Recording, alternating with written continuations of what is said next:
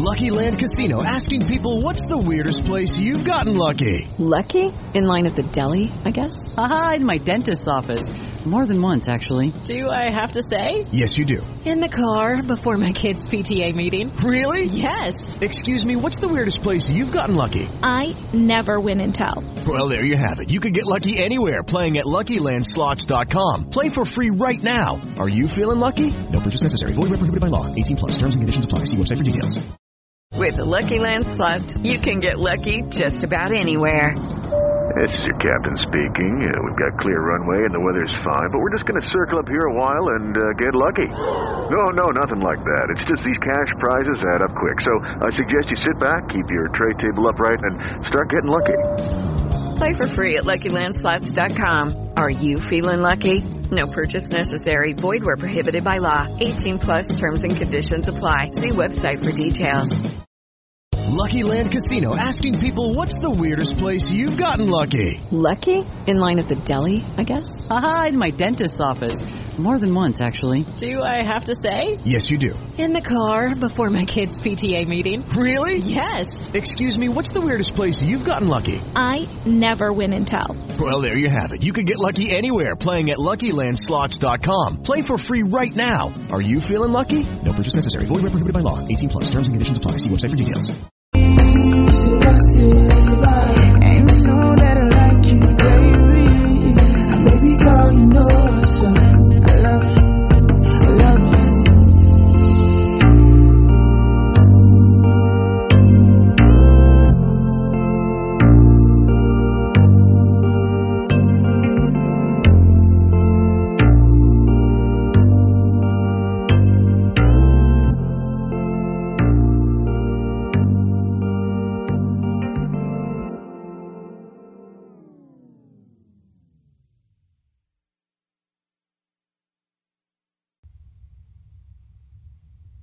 Welcome back, everybody, to another episode of Kicking with Keeler here on Full Press Radio, episode number 108. My birthday is actually 10-8, so that makes it for an interesting uh, three numbers. I'm your host, Ricky Keeler. Thanks for kicking with me here on a Thursday afternoon. We got a lot to get into over the next hour plus. We're going to, of course, dive into Week 8 in the NFL beginning tonight. The Packers and the Cardinals, a game that you wish both teams were at full strength, but I think it should be still a really entertaining Thursday night football game. We'll dive into that. We'll lead off with the Bengals being the top team in the AFC. Yeah, I can't believe I just said that, but we're going to dive into that a little bit more. Uh, look back at college football, the week that was, some top teams getting close calls, some weird games, some upsets. First two games of the World Series in the books, Braves and Astros tied at a game apiece. What does it all really mean? And we'll end it with a little NBA, and we'll talk about the hockey as well, um, especially the disturbing news out of Chicago this week, uh, and applauding Kyle Beach for speaking out um, on the sexual assault that happened to him. Now, I'll give out the disclaimer. Uh, I am working on hopefully getting a guest for Saturday's show that covers the Blackhawks to talk about it a little bit more, uh, especially someone who's around the team a little bit more, who is read into. I've started to read the document, uh, but I want to. We'll dive. We'll talk about a little bit and what it might mean, but we'll do a little bit more hopefully on Saturday show. So I wanted to mention that right up, right out of the gate. Want to remind you, you can follow me on Twitter at Rickinator555. It's at R A C K letter I Nader like a Terminator in three fives. Be sure to follow us on Twitter at FP Square Coverage and at Full Press Radio. Be sure to uh, download the podcast on iTunes or your podcast. Just search Kicking with Keeler. Chances are you will find it. And I want to hear from you. Tell me what you like, what you don't like. Please leave a rating. You can email me, rickjkeeler at gmail.com. Also, be sure to download the Full Press Coverage app on your iOS or Android device. It is free. All of our articles, podcasts, live shows are there. Uh, so be sure to check that out today. We greatly appreciate it. So again, we're leading off with the Bengals, and if the season ended today, and it's weird to start saying that, but you can start getting to that point because we're about almost halfway through the NFL season. The Cincinnati Bengals would have the number one seed in the AFC. The road to Los Angeles would go through Cincinnati. Last time you said that, Ken Anderson was probably quarterback. But hey, That's the fun part of this season. It's been weird, and look, I was wrong. The Bengals, they proved me wrong two weeks ago when they avoided that track game with Arizona, and I thought the Ravens had finally found it. They were another team that I was wrong on over the last six weeks. Uh, after losing to Vegas, they'd won five in a row. They looked like they were clicking again, and the Bengals just came in and punched them in the mouth. Joe Mixon didn't really have as many carries, 12 carries, 59 yards, but he did have the 21 yard touchdown in the fourth quarter as like the knockout punch. And this season has been all about a couple of things for the Bengals. Joe Burrow looking like an MVP candidate. 418, 416 yards, three touchdowns, one interception, including the 82 yard touchdown to Ja'Marr Chase at the end of the third quarter that kind of broke the Ravens back. Chase has been everything the Bengals could have asked for. Because if you go back to the draft, everybody thought the Bengals, well, some people thought, I should say, the Bengals made a mistake by not drafting an offensive lineman to protect Burrow and instead going with a wide receiver. But you take Joe Burrow's teammate from college who he already has a chemistry with, and Chase isn't dropping balls like he did in the preseason. He's catching everything. Eight catches, 201 yards, and a touchdown. He's got 754 yards receiving already this season. He has had at least six catches in three of the last five games. And he has four touchdowns in the last five games. And also, if you go the last three weeks, he has caught at least a 50 yard pass or more in three straight games. I mean, that's the impact he has. And now, when you got a guy like Chase, it takes some of the pressure off of Tee Higgins. It takes some of the pressure off of Tyler Boyd. CJ Uzomah gets open in the middle of the field and he gets two touchdowns. This Bengals offense, now that Burrow's got protection, he's fully recovered from his injury from a year ago. It's hard to stop this team. And I think one of the things you have to look at, especially this season, the weirdness of the NFL, where the Chiefs aren't any good. You got teams like the Cardinals who are undefeated. Right now, your top two seeds in the AFC would be Cincinnati and Las Vegas. We kind of have to ignore the history of the team itself and just focus on the team now. And if you take the word Bengals away, you would say this is a Super Bowl contending team. I think the Bengals might be there now. Because it's hard to ignore going into Baltimore and outscoring them 28 to 7 in the second half. A team that Lamar Jackson and the Ravens have dominated in the past. And you look at their two losses. One is to Chicago by three points on the road, and the other one was an overtime to the Packers, where a couple missed or made field goals here or there, and Cincinnati could easily have won that game against a really good team in the NFC. Now the Bengals' schedule does get a little bit tougher after this week. They do get to play the Jets and Mike White, which they should win, but I think now you're looking at that November 21st game at Vegas. I mean, Bengals Raiders all of a sudden becomes a marquee game. It does. They get Denver at the end of the year. They get the Niners, who knows what their quarterback situation. Chargers at home, Ravens at home, Chiefs at home, at Cleveland. I mean, they have five of their last seven games at home. So the Bengals, realistically, as long as they take advantage, take care of their business in the North, they've already beaten Pittsburgh. They've already beaten Baltimore. They get Cleveland next week at home. They get Pittsburgh at the end of November at home. And then they get Baltimore at home on the 26th of December. So they have won two road games in the division. That helps them already. But also the key to the Bengals is their defense. They're fifth in the league in points against, 18.3 points per game. And the key for Cincinnati and why they're successful, I think, defensively, is their secondary. When you look at guys like Jessie Bates, who's done a really good job getting that, uh, breaking up passes, Vonn Bell has done a good job as well. Five tackles for loss in seven games. Uh, Logan Wilson with four interceptions as a linebacker. I mean, he's done a really nice job. Uh, Trey Hendrickson, in terms of sacks, six and a half on the season. Sam Hubbard with four sacks. This is the Bengals defense that has three players with three or more sacks. They're getting after the quarterback. They're making plays. You throw the offensive line protecting Burrow. This is this looks like a complete team so far. And you can make the case in the AFC that Buffalo's the best team. You can make the case that Cincinnati. You can make the case for Vegas. You can make the case for Tennessee, especially for beating Buffalo and Kansas City the last two weeks in convincing fashion, at least last week against the Chiefs. But In a wide open AFC, why can't Cincinnati win win the conference this year? So to me, when you look back to week seven, that's my biggest standout performance of the week. In terms of other games that I liked, obviously Tennessee beating Kansas City. I don't know what to make of the Chiefs anymore. Because Patrick Mahomes is trying to do too much. Took a big hit at the end of the game, had the interception, had a fumble. You're not seeing Travis Kelce get any end zone targets. You're not really seeing much of Tyreek Hill in these games. The running game just can't get going. They can't stop the pass. Ryan Tannehill was efficient as ever in the first half. Derrick Henry was running all over them and throwing touchdowns in the goal line. Kansas City probably still going to make the playoffs, but you look at that schedule in the second half of the season, it is brutal for Kansas City if they don't figure it out. So they are in, in a identity crisis. Tennessee, I think, has found it. Tom Brady, of course, gets his 600th touchdown pass to Mike Evans, and I thought about that this week a little bit. What would I ask for if I got that ball? Because I'm a big Tom Brady fan, and I don't blame the fan look for just wanting to give it back. And, and I like if you want to do that and you aren't out to get every month dollar possible, that's cool too.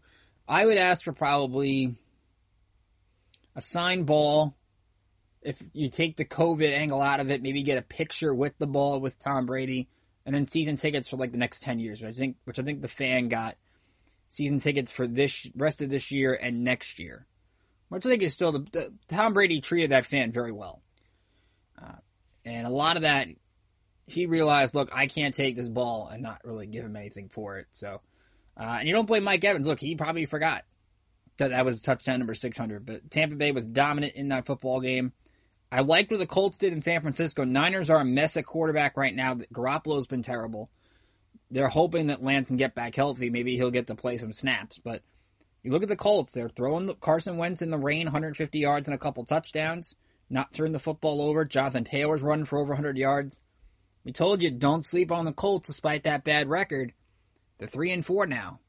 And a big game this week with Tennessee where they could still control their destiny in the AFC South if they get a win.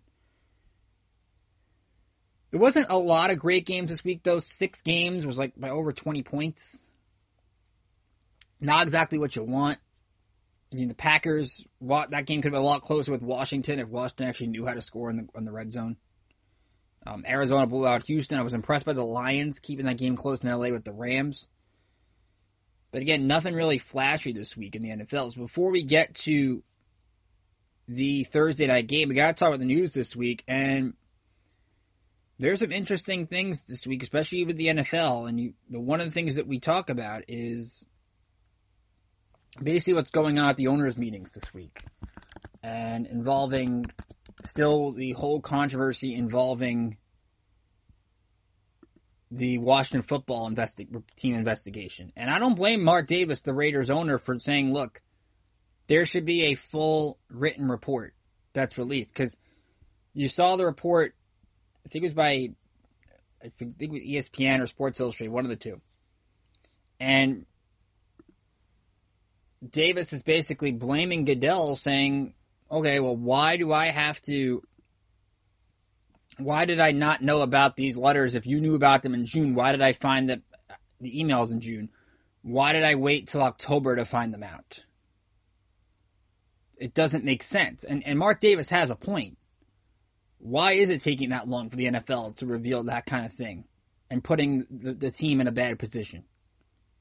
Why is the NFL willing to basically not release emails, especially now that Congress is getting involved, and not having a full written report on the investigation itself?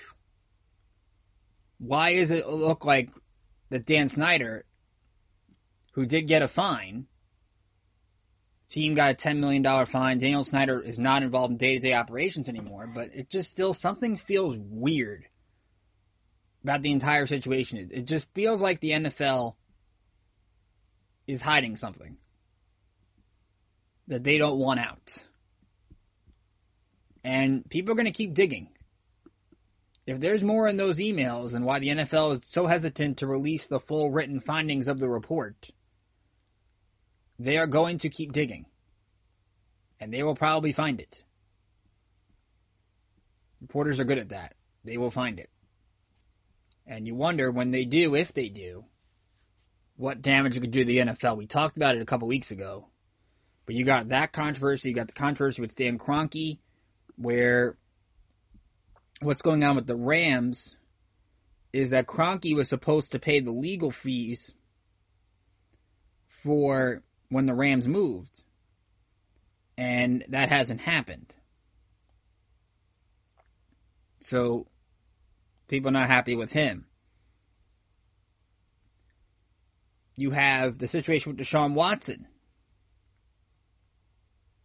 in which trade deadline is Tuesday.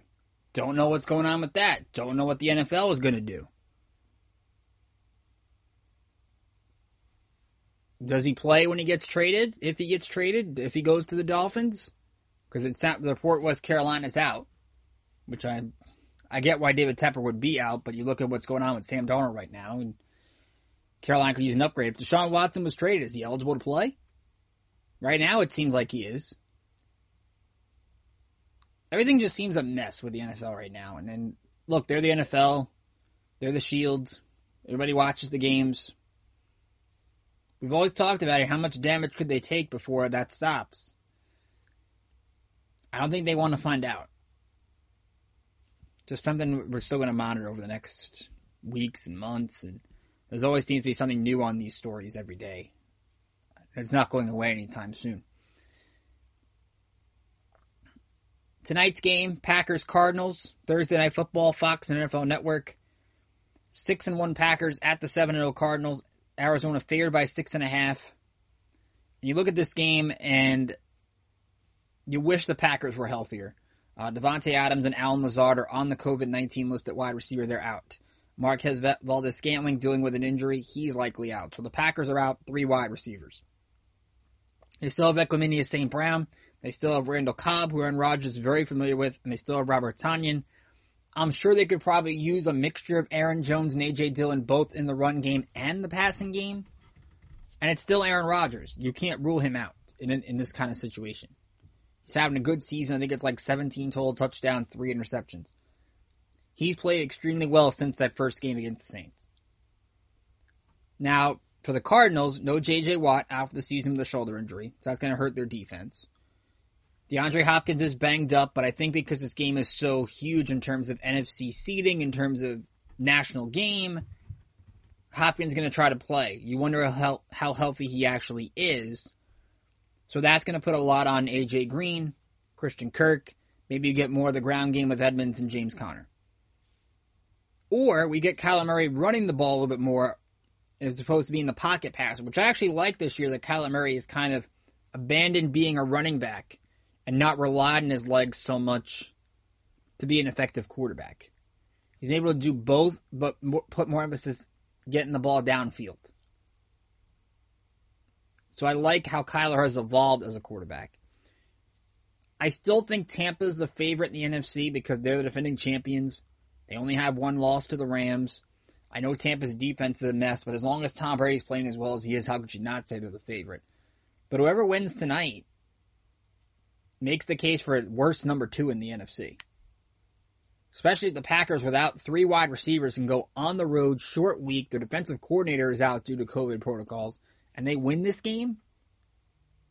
That says a lot about what Green Bay can be. It would also be their seventh win in a row since that debacle against New Orleans week one. So a lot on the line tonight. I'm going to go with the Cardinals.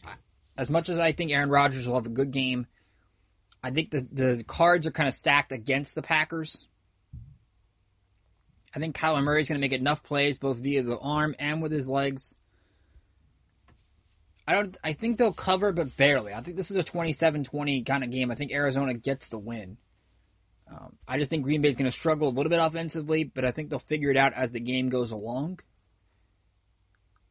And Aaron Rodgers is going to make a play or two that you go, "Hey, it's Aaron Rodgers. What are you going to do?" But Arizona's balance is going to be enough to win this game, which would put them 8 and 0. And you look at the Cardinal schedule, if they do win tonight, they only have a couple more tests on their schedule if you talk about an undefeated record. They have at San Francisco, which you would think is a win. Carolina home's a win. At Seattle, again, who knows how healthy Russell Wilson is. Then a bye at Chicago. The Ram game on the 13th of Monday night's interesting. The Colt game on Christmas is interesting because you don't know what Indy will be then. And then they end they week 17 they're at Dallas. So there are tough games still in Arizona's schedule after tonight, but a win tonight, and now you can talk about you could put 17 and 0 at least in the conversation for the Cardinals. I don't think they'll get there, but at least as a conversation starter if they win today, and I do I do think they will. So we'll take our first break. We'll come back. We'll talk a little college football. A little bit of tough test for Cincinnati and Oklahoma this week. What does it mean? Did we buy into it that much? And how much should the committee look into that? Remember, the committee's first rankings are on Tuesday. So we're going to get to start talking about playoff rankings pretty soon as well. And we'll talk about are nine overtimes the right way to do it in college football? We'll talk about that next coming up on Kicking with Keeler here on Full Press Radio.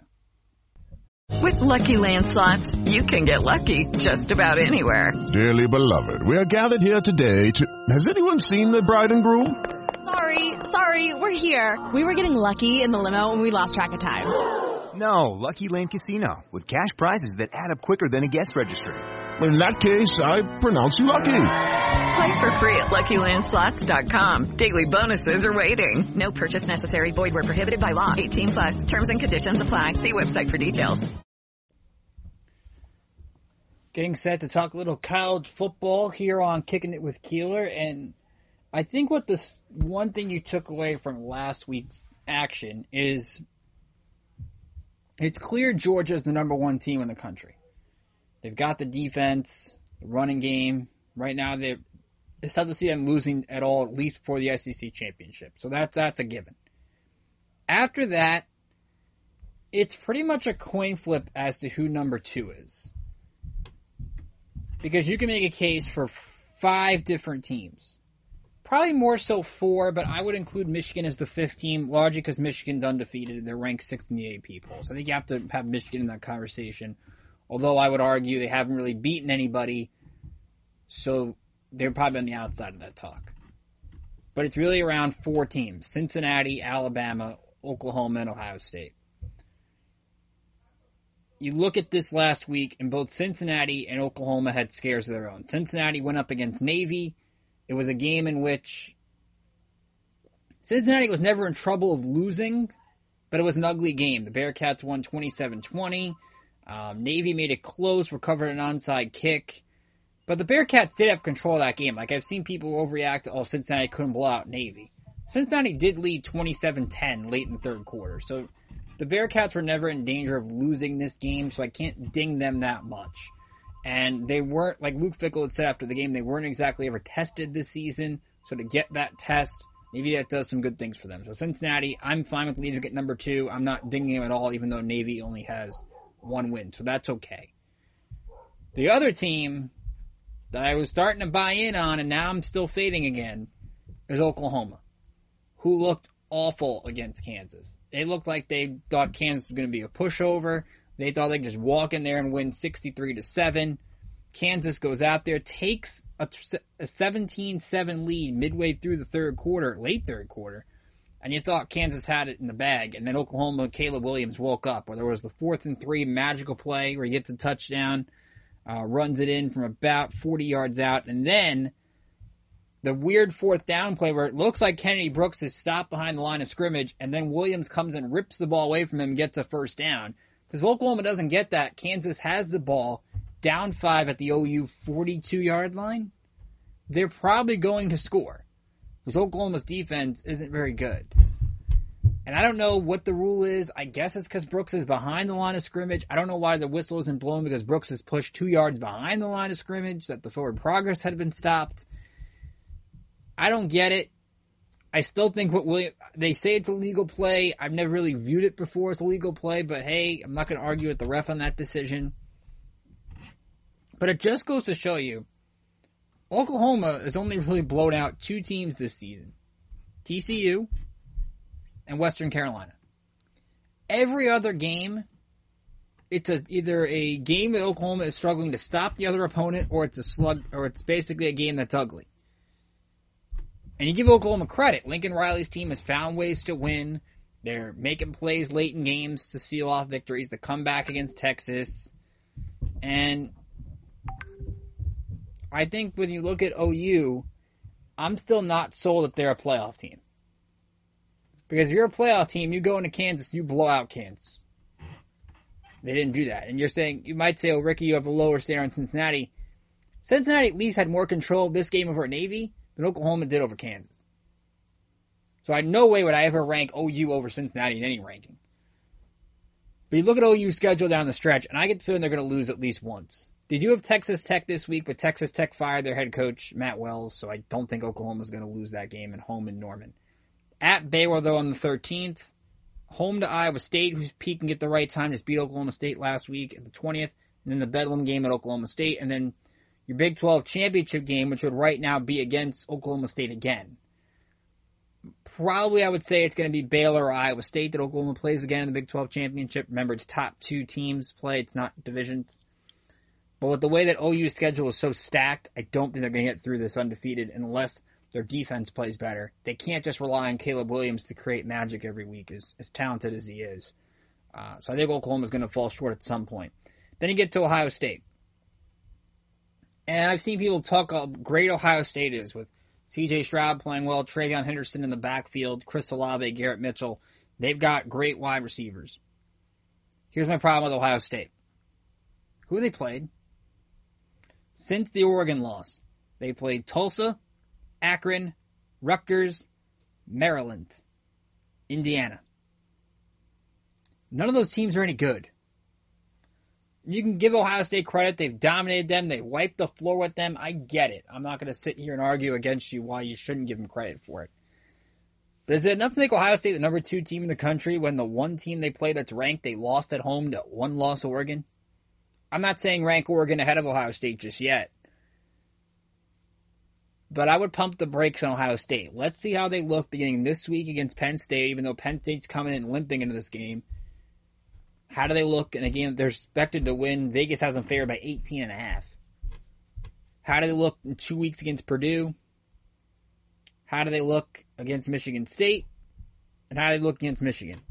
Those are going to be the games that tell us how good is Ohio State.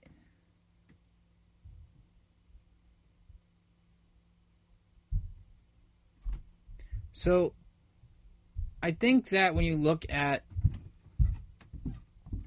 this playoff picture, you know where Georgia is. I think you kind of know where Alabama is. Alabama being the number, really with their own loss being to Texas Texas A&M. Bama's at least played a decent team in Tennessee, struggled a little bit, found a way to win, crushed Mississippi State. I don't think we're going to find out that much more about Alabama until their game with Auburn at the end of the season. So Alabama's, I think, in, in, in a good position. But the playoff is a little bit still tricky. Like, it's going to play itself out. And I think that's the fun part when we get these standings Tuesday. What are they going to look like? How are teams stacked up? Like, where is Saturday's Michigan Michigan State winner going to be? We're going to, on Saturday's show, Sam Sklar, who covers Michigan State football for the state news, Michigan State's new newspaper, will join the show. Uh, he'll help us preview that game. We recorded that interview earlier today. Um, how does that picture shake out? Uh, you also have Wake Forest, who's number 16 in the, who's number 13 in the country. Uh, blew out Army. But I'm to blow them out. They scored 70, gave 56. What, where is Wake in these standings? They played Duke this week. They should win that game. So where would the committee rank the Demon Deacons? Uh, where would the committee rank Ole Miss, who right now is at number 10 in the rankings at Auburn? Does Ole Miss still have a path? Um, where does Notre Dame get ranked? Notre Dame is the fun team right now because Notre Dame's number 11, and people look at Notre Dame like they only had like they have like three losses. They only have one loss, and it's the number two team in the country. If the Irish win out, that would require beating North Carolina this week, which North Carolina is not what we thought they were going to be in the preseason. Being Navy, Virginia's a tougher game. That game's on the road in Charlottesville. Virginia six and two. Georgia Tech at home, it's just win, definitely a win, and then at Stanford, Stanford beat Oregon, so you can't dismiss that game. If Notre Dame goes 11 and 1, and their only loss is to Cincinnati, if Cincinnati is undefeated, it's hard to take out Notre Dame either. Who would have a win over a ranked Wisconsin at the time, would have a win over Purdue, would have a win over Virginia Tech, would have a win over Virginia. It's not the greatest resume, but Notre Dame is not out by any means necessary. So Got to keep an eye on the Irish going forward. But this is still a fun ranking. And you got to keep an eye on Oregon, who, thanks to the help of Travis Dye, uh, went into UCLA. They were the road underdogs. I don't know why, but Dye had four touchdowns. Oregon plays an ugly style of football, but they find a way to win it as well. Mario Cristobal deserves a lot of credit. Anthony Brown on the ground was key at quarterback. And Oregon does have a couple tough games at the end of the season. They go to Utah, they go to host Oregon State, which is a good game. The Civil War and the Beavers are actually good. But as long as Oregon's in that top five or in that in that top ten mix, eventually that head to head with Ohio State's going to stand out. So if you're Oregon, just keep winning. If Ohio State slips up once, obviously you get ahead of them. But if Oregon can dominate over the next five games, then Oregon's resume gets a little bit better. A little bit. Remember that win over Fresno State actually looked good for them too. Considering Fresno State's beaten UCLA this year. So I wouldn't exactly count out Oregon just yet. Because that was a good win in Pasadena for them.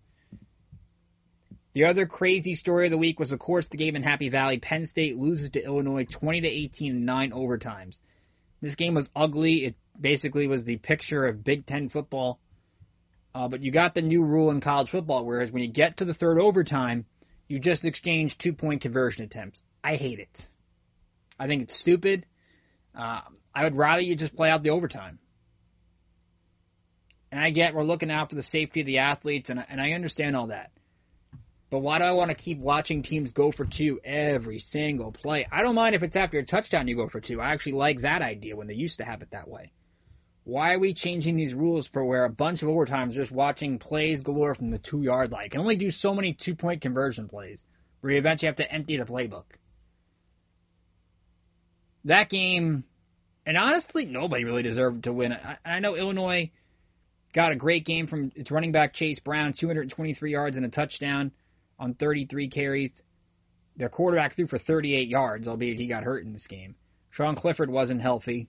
We'll see how healthy he is against Ohio State, but uh, it was unique to see, hey, this game actually went to nine OTs, and I looked at the score, and I'm like, wait, nine overtimes, and I was like, oh yeah, the new rules in place. I miss the old rule. I actually do like college overtime more than I like NFL overtime. I like NFL overtime now because a field goal doesn't necessarily win the game. I hated the old way where all you do is go 30 yards in overtime, win the coin toss, and you win the game. I like that both teams, for the most part, have to play both offense and defense. Which is why I liked college now. Would you? I would probably change it where instead of starting from the 25, the opponent 25 would start from maybe the 40 or midfield, to where a field goal isn't a given. Although it's college football, field goals are never a given. But I don't like the new rule at all. I I would change it. I would change it back. Uh, I and I don't really think Illinois Penn State nine overtimes is exactly what's great about college football. But hey, uh, that's where we're at. So when we do our top five this week, here are the games we're looking at. Obviously, Michigan, Michigan State, which we'll, we'll profile on our student section showdown game. Uh, Texas at Baylor is a good game. Georgia at Florida in the world's largest outdoor cocktail party. Florida's not that great. Georgia, obviously, we know how good they are. Um, Ole Miss at Auburn, which is going to be fun. If you want a weird game in the American, SMU at Houston. Remember, Houston's only loss this season was to Texas Tech in the opening game. They've won six in a row. And SMU trying to get up in the rankings at number 19, their last chance for the committee's first rankings. Uh, Notre Dame at North Carolina, the battle between Sam Howell and that Notre Dame defense will be a fun matchup. And sneaky good games in the late at window. Uh, 10:15 Eastern, Virginia at BYU. BYU back in the top 25, but Bronco Mendenhall, former BYU head coach. And you look at Virginia, Brennan Armstrong, 23 touchdowns, six interceptions. Virginia has two losses this season, one to North Carolina by 20, and the other one they lost to Wake Forest. So Virginia, very quietly, they've got two losses. They still play Notre Dame. They still play Pitt. Virginia has a, a tough schedule coming up, but if they can win here, it could be a good jump start for them. And in the Mountain West, San Diego State and that tough run defense that beat Air Force last week against Jake Haener and the Fresno State Bulldogs. Haener, 22 touchdowns, six picks. Uh, he is after throwing four picks in the loss to Hawaii, he has not thrown a pick in the last two games. He has thrown a total of 12 touchdowns in the last four games. So it's Fresno State's offense against San Diego State's defense, 10:30 Eastern on CBS Sports Network. So those are some fun games that will rank our top five coming up next show, and we'll preview Michigan, Michigan, Michigan State. Coming up next, It's World Series talk. Braves, Astros, two games in the books. What exactly to take away from it? And how does the series look from here? You're listening to Kicking with Keeler here on Full Press Radio. We'll be right back after this. Hello, it is Ryan, and I was on a flight the other day playing one of my favorite social spin slot games on ChumbaCasino.com. I looked over the person sitting next to me, and you know what they were doing? They were also playing Chumba Casino. Coincidence? I think not. Everybody's loving having fun with it. Chumba Casino is home to hundreds of casino-style games that you can play for free anytime, anywhere, even at 30,000 feet. So sign up now at ChumbaCasino.com to claim your free welcome bonus. That's ChumbaCasino.com and live the Chumba life. No purchase necessary. VGW. Void were prohibited by law. See terms and conditions. 18 plus. Moving our attention to the Fall Classic. Day off, of course, during the World Series. Two games are in the books. Ricky Keeler here with you to talk about the Astros and the Braves. And this series tied at a game apiece. Game three tomorrow night, Friday night, 8 o'clock Eastern, 8.09 specifically. Um, Luis Garcia against Ian Anderson. We will dive into that pitching matchup a little bit later in the segment, but I want to first talk about the first two games of the series and um, what exactly to take away and, and who's exactly got the edge because we didn't really get a chance to make a pick in this series uh, because the last time we recorded was before Game Six, the Braves Dodgers, which the Braves did win. And I'll say right from the gate, Fox did have the second lowest rating for a Game One World Series um, since Giants Royals, and I would say it's not surprising because the game has become more regional. I mean, Rob Manfred has even admitted it as such. And I'm not gonna lie, as much as I, as much as I'm sure there are a lot of fans out there that hate the Astros and don't want them to win, I think there's just more buzz if the Dodgers had beaten the Braves. I think people wanted the Astros Dodgers revenge series. They wanted the bad blood. They wanted the storylines and all that stuff. And you get the Braves, who are, are a fun story. I, I love watching the Braves. My buddy Wayne Cavati, who is a huge Braves fan, I, I know he's very happy right now, and he's watching these games and he's enjoying it. And but there's some sizzle that was taken out of it. Whether you think that's fair or not, um, that's really where this series is at essentially. But it's been entertaining, all all things considering. And you look at Atlanta in Game One. You had the Braves get out to a five nothing lead early on in that game. Jorge Soler with the home run in the first inning to lead it off. The first leadoff home run in a World Series game. Um, that was pretty huge, especially in a game one get the, get the scoring started against Framber Valdez, Austin Riley, then the RBI double. You had the fielder's choice in the second inning by Soler, then the two-run homer by Duvall in the third that gets Valdez out of the game. And Atlanta just finds a way to get victories, plain and simple. And I think you look at this game, and the Astros might have lost the battle, but they might have helped themselves win the war. And the reason was Charlie Morton's dealing in this game, then takes a comebacker off the leg, ends up breaking his fibula. He's now out for the rest of this World Series. And Morton was dealing two and a third, one hit, walk two, struck out three. And now you look at the Braves pitching situation, it's not exactly great. You already know game four, you're looking at probably a, a bullpenning kind of game with the Noah and Smyly and all those guys. So now what do you do for game five? Are you pitching Max Fried on short rest, who didn't look great last night? We'll talk about Fried in a little bit. So Atlanta's pitching situation now kind of evens out to where Houston is, and when you looked at the series going in, it was the Braves that had the advantage in the starting rotation. Doesn't feel that way now. But Atlanta's offense is always a key, and you look at Atlanta's bullpen in game one. AJ Minter, who had not thrown who threw the most pitches he's ever thrown in a game this season in game one 43 pitches, 30 strikes. Two and two thirds, gave up a run on three hits, but he did strike out three. Minter was the hero of this game because he helped keep Atlanta in front and kept Houston from gaining any momentum. Uh, Luke Jackson gives up a hit, strikes out three of an inning and two thirds. Tyler Matzek did a good job, and Will Smith a scoreless ninth inning because Houston had their chances. And the Astros were one for nine with men scoring position, and it was it wasn't as if the Astros were having bad at bats. The Braves infield, when you look at Albies, when you look at Swanson, Freeman, they're a good defensive infield. Like they make plays, and they were making the routine plays. They were making even the trick, the tough plays in, in key situations. And John Smoltz and Joe Buck were talking about it before Game One. The key was going to be which infield had the better series because both these teams are so talented in the infield. When you look at Atlanta with Riley, Swanson, Albies, and Freeman, and then Houston with Gurriel, Bregman, Correa, Altuve. Like there is so much talent in those infields. Whichever one plays better is going to win the series. Outfield's kind of a push. I mean, you got Brantley and Tucker for Houston, but Atlanta's outfield with Pederson and Duvall and Soler, like they, like their guys have contributed since July and have done a really nice job. So you can't really blame Atlanta. Like, I think the infields again are a huge key. But you look at the Astros game one, I don't blame them for not exactly coming to the party. But you look at the Houston offense in game two, completely changed. And it was mainly from that second inning. They get the five runs in the second four five get five runs in the first two innings off of Max Fried. Fried last does go five innings, which they needed. Six runs, seven hits, struck out six, walked the batter.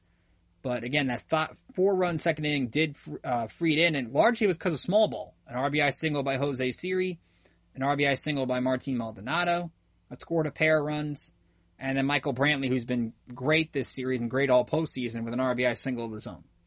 He did have the Altuve home run late in the game, which was his 22nd of his career in the postseason, which is amazing. He's hit that many home runs.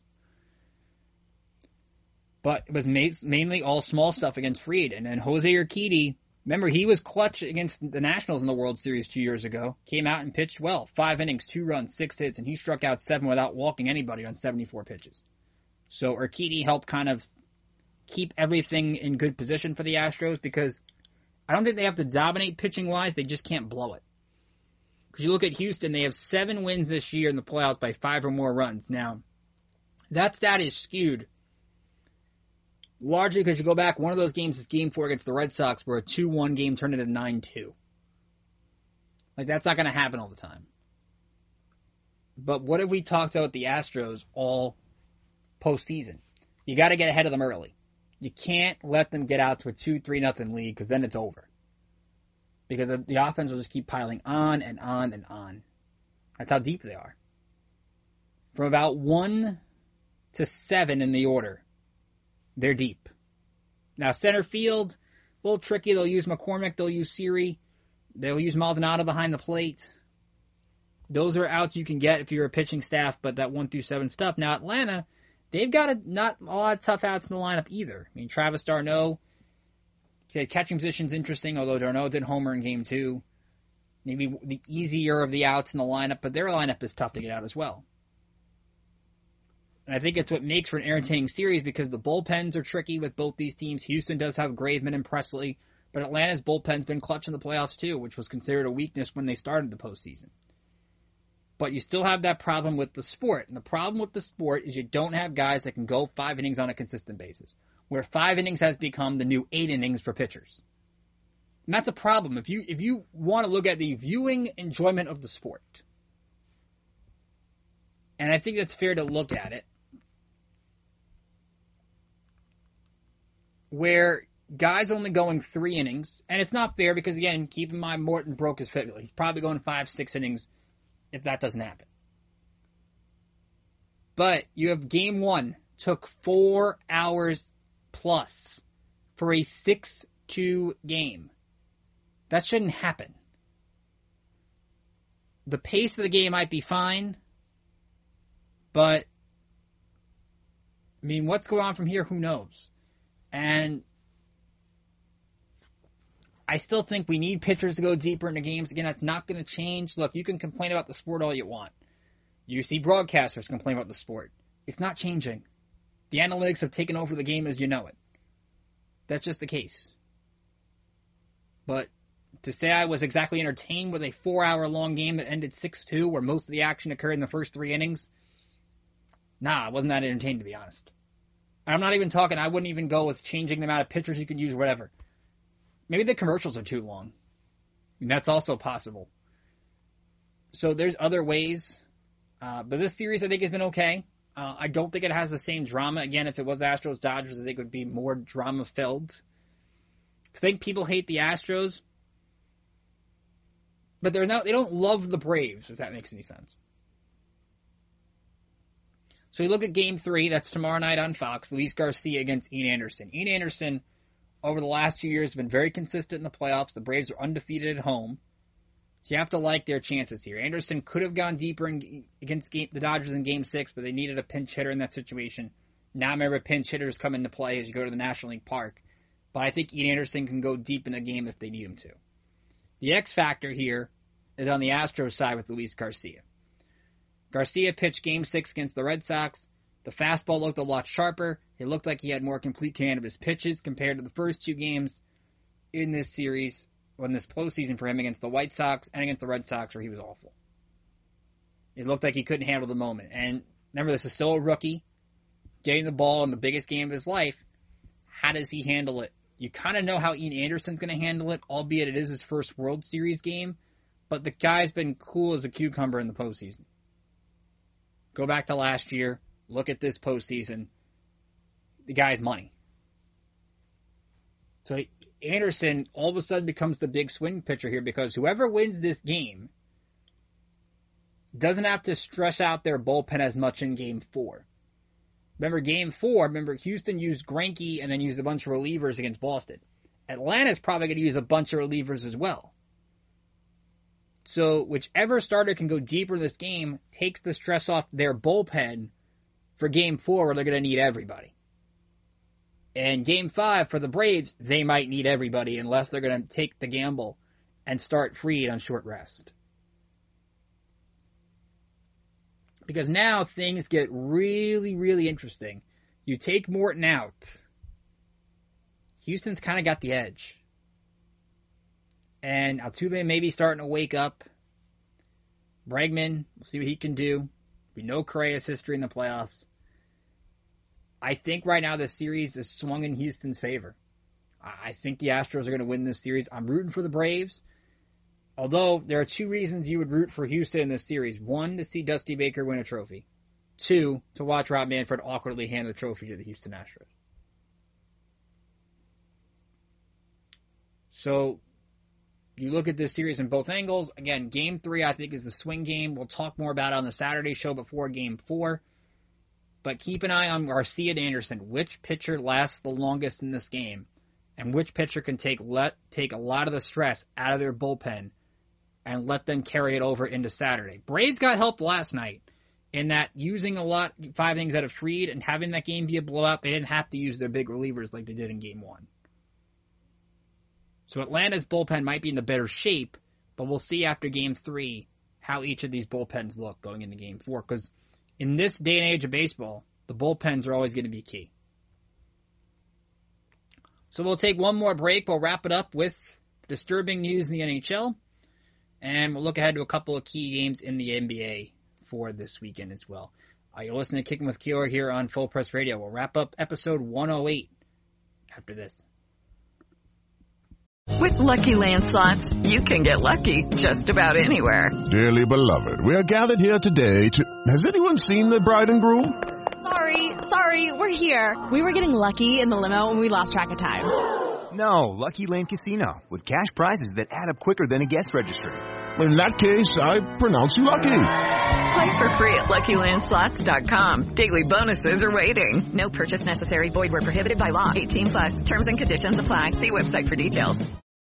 With Lucky Land Slots, you can get lucky just about anywhere. Dearly beloved, we are gathered here today to. Has anyone seen the bride and groom? Sorry, sorry, we're here. We were getting lucky in the limo and we lost track of time. No, Lucky Land Casino, with cash prizes that add up quicker than a guest registry. In that case, I pronounce you lucky. Play for free at LuckyLandSlots.com. Daily bonuses are waiting. No purchase necessary. Void where prohibited by law. 18 plus. Terms and conditions apply. See website for details. Okay, round two. Name something that's not boring. A laundry? Ooh, a book club. Computer solitaire, huh? Ah, oh, sorry. We were looking for Chumba Casino. That's right. ChumbaCasino.com has over 100 casino style games. Join today and play for free for your chance to redeem some serious prizes. ChumbaCasino.com. No purchase necessary. Full prohibited by law. 18 plus terms and conditions apply. See website for details. Wrapping up Kicking with Keeler, episode 108 here on Full Press Radio with the sad story of what's happened with the Chicago Blackhawks and especially with Kyle Beach. Uh, as we mentioned at the top of the show, uh, he came out on Wednesday, identified himself as the John Doe in the um, report that he was sexually assaulted by the video coach of the Blackhawks at the time, Brad Aldrich, back in 2010. And you read this report that just was released, and it's disturbing on many fronts. Uh, some of it is tough to read. Uh, it makes you sick. And what makes you more sick is the people that reportedly knew about it. The coach at the time, Joel Quenneville, the assistant GM, Kevin Cheveldayoff, um, Stan Bowman, who was the uh, GM, who's GM of Blackhawks, who now resigned. Uh, Senior Director of Hockey Administration, Al MacIsaac. Uh, you had uh, Jim Gary, who was the mental skills coach and the team counselor at the time. Uh, the Senior Vice President, Jay Blunk. There's so many people, Donald Fehr, the head of the Players Association, to know about it and to not do more with it is disappointing. And you read through this report, and a lot of it is about, oh, we don't want the distraction on a team trying to win the Stanley Cup. And it's, okay, then what exact, like, when did big winning a trophy come come before the health of an of an athlete? Come before the need of an athlete who's coming to you saying this guy is doing something wrong to me. And why is that still happening in 2021? Why is it still happening in 20? Why is it happening ever? The failure of so many people in that administration with Chicago, with the NHL, is sickening. Because you look at they got fined two million dollars by Commissioner Bettman. Where is why is it not more than that? Why isn't this this video coach Brad Aldrich? Why isn't his name off the Stanley Cup trophy? Like where where is the actual punishment besides money? Okay?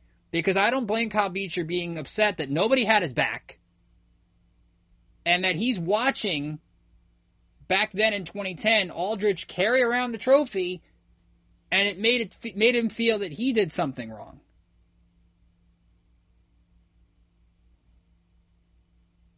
Like that's not right either. So the fact that nobody really stuck up for him, and I, and I applaud him for having the courage to come out and say that he is the John Doe in, in the lawsuit, and he is willing to be open with everything and realize how even though he didn't come forward originally, that now he can be a voice for so many people. Like that's the important thing in all this.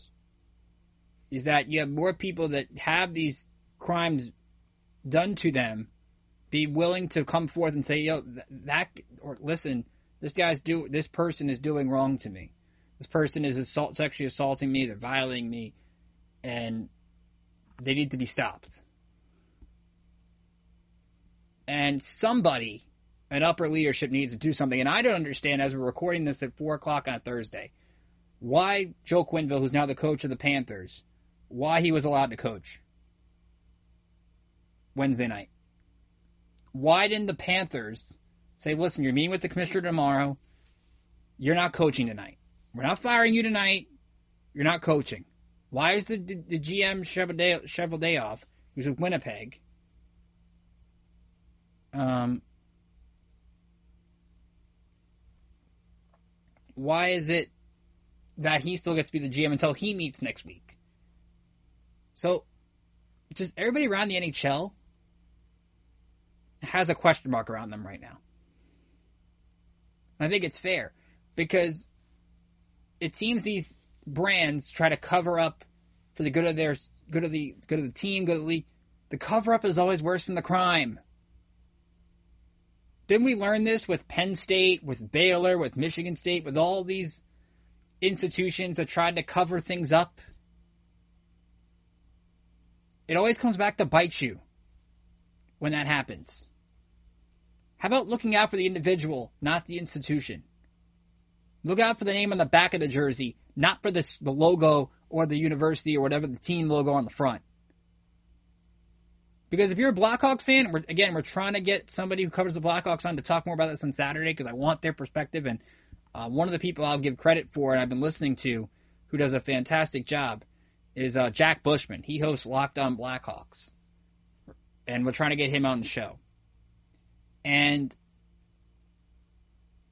one of the things that you look at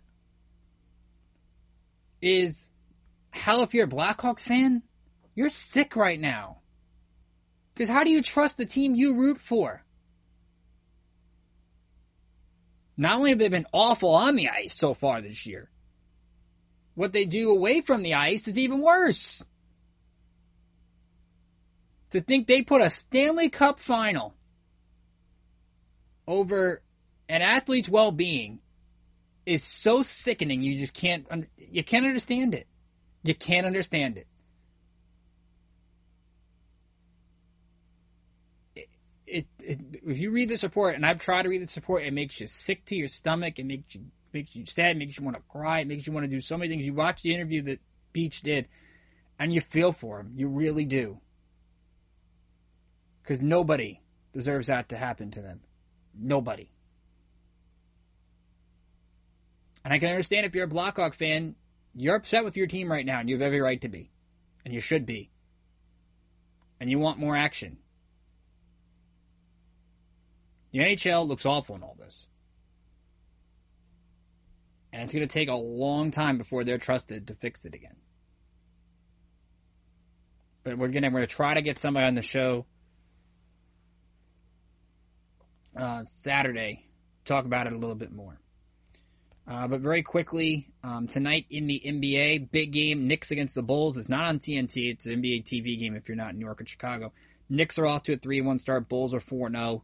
Uh, I think this should be a real interesting game. Uh, we'll talk about it more hopefully on the Saturday show, but I think it's going to be um, two teams that are um, two teams between the Knicks and the, the Bulls that could, with the East, with Brooklyn struggling and Philly struggling, both these teams have a chance at least get off to a great start. Then you have Golden State tonight against Memphis. Memphis, the tough loss to the Lakers the other day, and the Warriors off to a good 4-0 start can they go to 5-0. Uh, so coming up Saturday, we will be talking more NFL, week previewing week eight. We'll recap Packers Cardinals. We'll do word association top five games, college football top five games. We'll preview Michigan, Michigan State with Sam Sklar from the State News. Uh, we will do a wrap up of Game Three of the World Series, and hopefully we'll have um, somebody on to talk more about this Blackhawks situation. Uh, reminder, you can follow me on Twitter at Rickinator555. It's at R I C K letter I Nader like Terminator in three fives. You can follow us on Twitter at FP underscore coverage at Full Press Radio. Be sure to subscribe to the podcast on iTunes. Give it your podcast. Just search Kicking with Keeler. Chances are you will find us. Please leave a rating. I want to hear from you. Tell me what you like, what you don't like. You can email me, rickjkeeler at gmail.com. Or you be sure to download the Full Press Coverage app on your iOS or Android device. It is free. All of our articles are there. All of our podcasts are there. Uh, live shows. You can make sure to check that out. Uh, so from all of us here at Full Press Coverage, I'm Ricky Keeler saying thanks for kicking with me on this Thursday afternoon. Enjoy Packers Cardinals tonight. And we'll see you back here for another Football Saturday, episode 109, coming at you Saturday morning. Until then, enjoy everybody. Lucky Land Casino asking people what's the weirdest place you've gotten lucky? Lucky? In line at the deli, I guess? Aha, in my dentist's office. More than once, actually. Do I have to say? Yes, you do. In the car before my kids' PTA meeting. Really? Yes. Excuse me, what's the weirdest place you've gotten lucky? I never win and tell. Well, there you have it. You can get lucky anywhere playing at LuckyLandSlots.com. Play for free right now. Are you feeling lucky? No purchase necessary. Void where prohibited by law. 18 plus. Terms and conditions apply. See website for details. Okay, round two. Name something that's not boring. A laundry? Ooh, a book club. Computer solitaire, huh? Ah, oh, sorry. We were looking for Chumba Casino. That's right. ChumbaCasino.com has over 100 casino style games. Join today and play for free for your chance to redeem some serious prizes. ChumbaCasino.com. No purchase necessary. Prohibited by law. 18 plus terms and conditions apply. See website for details. With the Lucky Land slots, you can get lucky just about anywhere. This is your captain speaking. Uh, we've got clear runway and the weather's fine, but we're just going to circle up here a while and uh, get lucky. No, no, nothing like that. It's just these cash prizes add up quick. So I suggest you sit back, keep your tray table upright, and start getting lucky. Play for free at LuckyLandSlots.com. Are you feeling lucky? No purchase necessary. Void where prohibited by law. 18 plus terms and conditions apply. See website for details. Lucky Land Casino asking people what's the weirdest place you've gotten lucky? Lucky? In line at the deli, I guess? Aha, in my dentist's office. More than once, actually. Do I have to say? Yes, you do. In the car before my kids' PTA meeting. Really? Yes. Excuse me, what's the weirdest place you've gotten lucky? I never win and tell. Well, there you have it. You can get lucky anywhere playing at LuckyLandSlots.com. Play for free right now. Are you feeling lucky? No purchase necessary. Void where prohibited by law. 18 plus. Terms and conditions apply. See website for details.